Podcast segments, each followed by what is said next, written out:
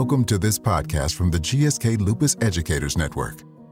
The Lupus Educators Network is a collaboration between GSK and a number of expert rheumatologists and nephrologists to discuss current opinions and experiences on some of the major topics and challenges of lupus care.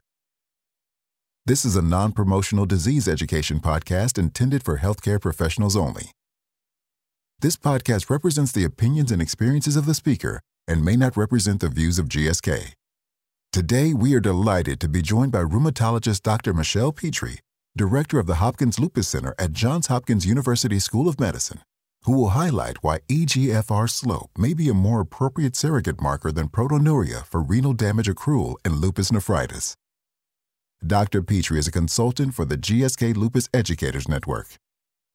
Hello, my name is Michelle Petri. I run the Hopkins Lupus Center at Johns Hopkins University School of Medicine. My topic today is how does complete renal response correlate with renal damage accrual in lupus nephritis? Lupus nephritis is not rare.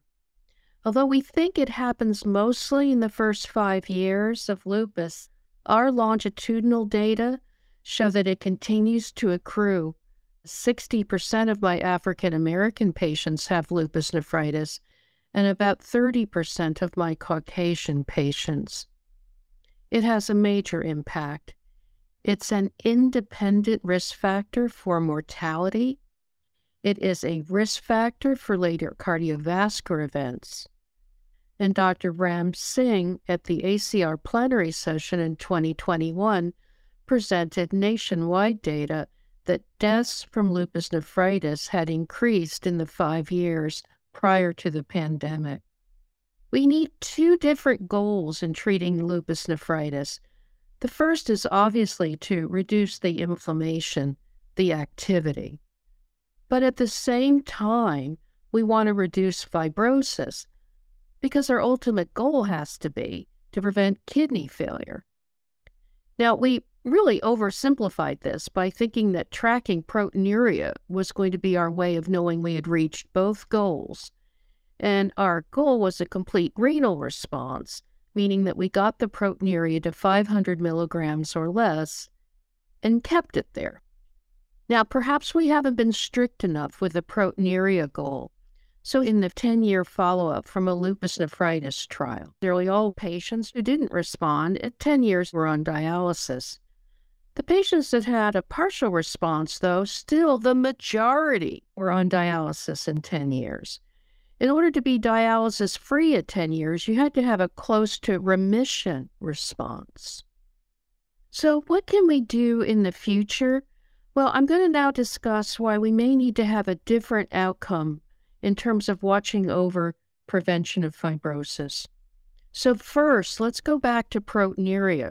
Remember, our goal in showing that we've reduced activity is to get the proteinuria below 500 milligrams. But nephrologists have shown by protocol renal biopsies that about one third of the time we're going to be misled. The proteinuria will be under control, but there will still be renal activity. And in fact, if the NIH activity index is two or higher and we taper the medication, the patient's going to have a renal flare. But here's a real shocker. When we have a patient who's met the proteinuria goal, one third of those patients are losing GFR. Now, we have a problem in our randomized clinical trials. They don't last long enough to have the outcome be renal failure. GFR slope may be not just an appropriate, but a valid surrogate endpoint in chronic kidney diseases. At Hopkins, over the years, patients really cluster in two obvious groups the group that has protected their GFR and the group that has obviously lost it. Though we don't always pick this up in the first year, do we? We have to follow the patients for some time to recognize that we're not doing what we needed to do to protect the GFR. And remember, what's very alarming is that a third of those met the proteinuria goal. So, how can we do better? Well, of course, nephrologists have argued correctly that we should be doing more biopsies because, you know, we only do a biopsy in a patient who's doing poorly. We don't do them frequently. We know that the process in the kidneys is dynamic. Of course, we know it changes over time because so often when we do a repeat kidney biopsy, the ISN class has changed. But the most important purpose of the repeat kidney biopsy is to determine the NIH activity and NIH chronicity indices. Now, could we do more biopsies safely? Yes, we do know the patients who are at greatest risk for a hematoma, and those are patients with low platelets, of course, the patients who are anticoagulated, the patients who have hypertension, and yes, the patients with uremia. Now, I think that the way forward is going to have to be non invasive ways of ascertaining in real time what is happening in the kidney. And because of the Accelerated Medicines Partnership, or AMP, Andrea Fava and our group have been able to find urine proteome markers that highly correlate with the NIH activity index. And one of them, interleukin 16, is really an astoundingly new finding, and it does not correlate with proteinuria. Because obviously, if the marker correlates with proteinuria, proteinuria might be a simpler and easier and cheaper way to monitor. But interleukin 16 has this potential of giving us information even before the patient has proteinuria. So obviously, more is needed to be done but I can envision that there would be a panel of urine proteome markers for activity, and hopefully someday we can come up with a similar panel for chronicity that we could check every three months so we could keep changing our therapy, tailoring it to what's actually happening in the kidneys.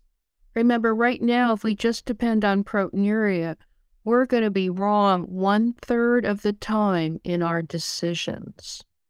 We know our patients aren't doing well with our current armamentarium. At Hopkins, if the patient has developed nephritis in the first year of their lupus, within 20 years, 20% are in end stage kidney disease. And this is my pulling out all the stops, doing everything that we can do in academic medicine. We know the highest risk people are men, African Americans, those diagnosed as children, and of all of our serologic markers, low C3 is the strongest predictor. So, to summarize where we've been on this topic, lupus nephritis is a severe manifestation of lupus. Remember, an independent risk factor of mortality and of cardiovascular events, and actually a very common manifestation to the point that I would recommend that you check the urine protein to creatinine ratio at every single visit. Secondly, right now, our standard is to watch the urine protein creatinine ratio, aiming to always keep it below 500. But we know now that one third of the time it's going to mislead us. But in addition, patients may appear to have had a proteinuric response, and yet they're continuing to lose GFR.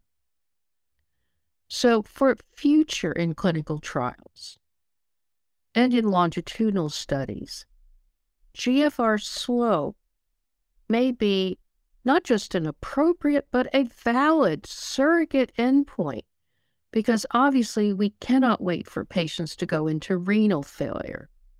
And we may in the near future be picking therapies based not just on what they do for renal activity, but also what they're able to accomplish in protecting the GFR. Thank you for your attention.